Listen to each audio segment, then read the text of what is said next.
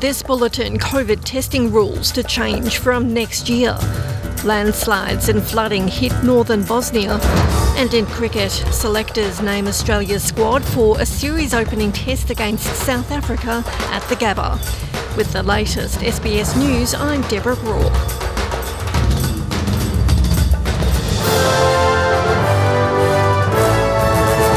Patients will need a referral in order to get a free COVID PCR test from next year under sweeping changes to how the country manages the coronavirus.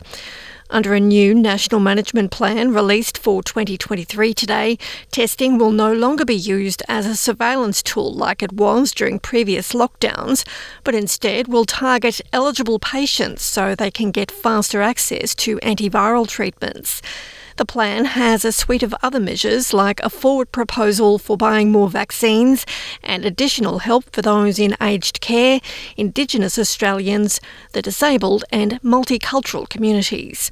Health Minister Mark Butler says the government's clear priority is to minimise the incidence of death and severe illness and to focus on those most at risk. This plan uh, strikes the right balance, we're confident, to protect vulnerable Australians, to protect the integrity of our health and hospital system while transitioning safely out of the emergency phase of the pandemic.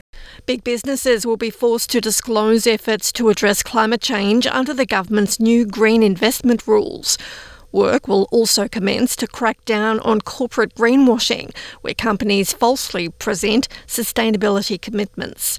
Treasurer Jim Chalmers says more than half of Australia's biggest companies are already providing some form of disclosure, but he says these new rules will bring Australia into line with international standards on business responsibility to report climate risk. Investors need investable information, and Australian firms need to make credible disclosures to remain competitive in global capital markets. Any sort of guidance gap in Australia has the potential to quickly become an even greater investment gap.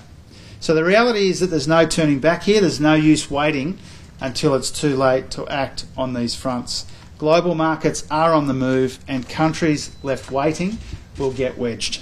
Senior staff from a Melbourne aged care home have lost their fight to stay silent about the deaths of 50 residents during a COVID 19 outbreak. Victoria's Court of Appeal has found that St Basil's Home for the Aged Chairman Con Kontis and Director of Nursing Vicky Koss must both testify at the inquest into the deaths before State Coroner John Cain. There were 94 residents and 94 staff members who tested positive to COVID during the 2020 outbreak, with 45 residents dying from virus related complications and another five from suspected neglect. Two casinos in North Queensland have landed themselves in court over breaches of the state's gaming regulations, days after Giant Star Casino copped a record $100 million fine.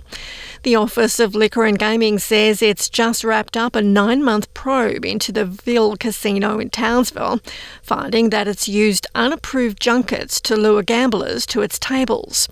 The casino operators are expected to face court over the alleged breaches in January. Meanwhile, the Reef Casino in Cairns has just pleaded guilty and been fined $10,000 over a separate investigation, also into unapproved junkets. A bipartisan delegation from Australia's Parliament has begun their tour of the Pacific with a stop in Vanuatu. Foreign Minister Penny Wong has signalled the importance of Australia's relationship with Vanuatu's First Nations people during the visit.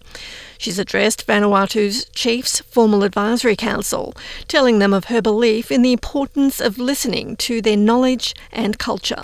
One thing we can do in these next few years is to deepen the links between Ni Vanuatu and the Aboriginal Torres Strait Islander and Australian South Sea Islander communities. And I know this is a journey that Ni Vanuatu understand and the people of the Pacific understand. Mm. To our way of thinking, we honoured our shared history by working together for a better future. Authorities in Bosnia are warning residents to prepare to evacuate as heavy rain causes rivers to overflow in parts of the country. A body has already been found by workers clearing a rain fueled landslide that buried a section of a regional road in the northern part of the country. Several other main and regional roads in northwestern Bosnia have been blocked due to flooding or landslides, with a number of local communities in the area introducing emergency measures. An unknown number of houses have also been damaged in the downpour, according to this resident from the town of Kulen Vakuf, Amina Masovic. My 87 year old mother, her house has been flooded in about a half metre of water since 11:30 last night. The same happened to her neighbour. Many houses have been flooded. Two cricket and Australia selectors have confirmed a 14 man squad for Australia's series opening test against South Africa at the Gabba this coming weekend. Captain Pat Cummins is expected to recover from his quad injury in time for the opener, but Josh Hazlewood has already been ruled out thanks to a side strain. The injury caps a frustrating 12 months for the seamer in red ball cricket after he played just one test in Pakistan and none in Sri Lanka on spin friendly pitches.